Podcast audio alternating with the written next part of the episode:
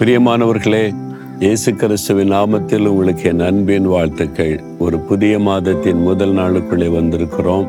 ஆண்டவர் இந்த நாளிலே என்னோடு என்ன பேச விரும்புகிறார் என்று அவளோடு காத்திருக்கிறீங்க தானே?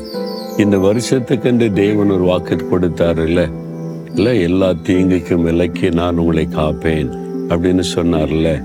அவர் நம்மை காத்து கொள்ளுகிற ஒரு தேவன். அப்படி தானே நம்ம ஒரு விசுவாசித்து பற்றி கொள்கிறோம் இந்த நாளில் கூட இறைமையா முதல் அதிகாரம் எட்டாவது வசனம் உங்களுக்கு தேவன் வாக்கு தத்தமாய் தருகிறார். என்ன சொல்கிறார் பாருங்க உன்னை காக்கும்படிக்கு நான் உன்னுடனே இருக்கிறேன் என்று கத்தல் சொல்லுகிறார். என் மகனே என் மகளே உன்னை காக்கும்படிக்கு. உனக்கு ஏதோ ஒரு ஆபத்து வருது ஏதோ ஒரு நெருக்கம் வருது ஏதோ ஒரு உபத்திரம் வருது. யாரோலோ நீங்கள் பாதிக்கப்படுறீங்க வீட்டுக்குள்ள வெளியில் வேலை செய்கிற இடத்துல ஊழியத்தில் பிஸ்னஸில் யாரோ ஒருவரால் நீங்கள் டிஸ்டர்ப் ஆகுறீங்க பாதிக்கப்படுறீங்க.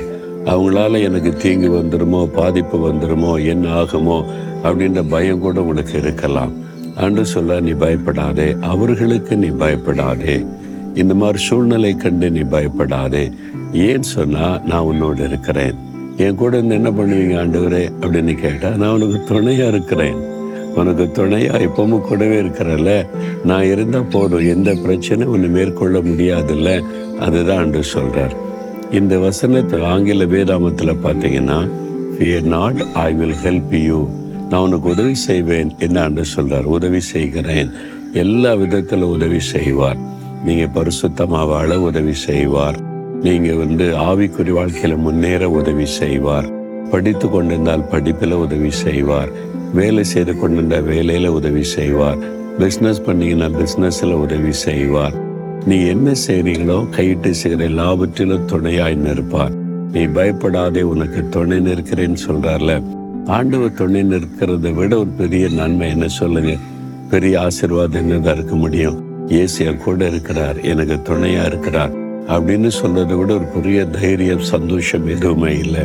தைரியமா சொல்லுங்க நான் பயப்பட மாட்டேன் ஆண்டவரே. என்ன நீங்க எனக்கு துணையா இருக்கிறீங்க. நான் அடிக்கடி இப்படி சொல்லுவேன். பயப்படுகிற சூழ்நிலை வரும். எனக்கு கூட வரும். பயப்படுகிற சூழ்நிலை. நான் என்ன வானத்தை அந்த இறங்கி வந்த தேவதூதனா? உங்களை போல பாடுள்ள மனுஷன் தானே?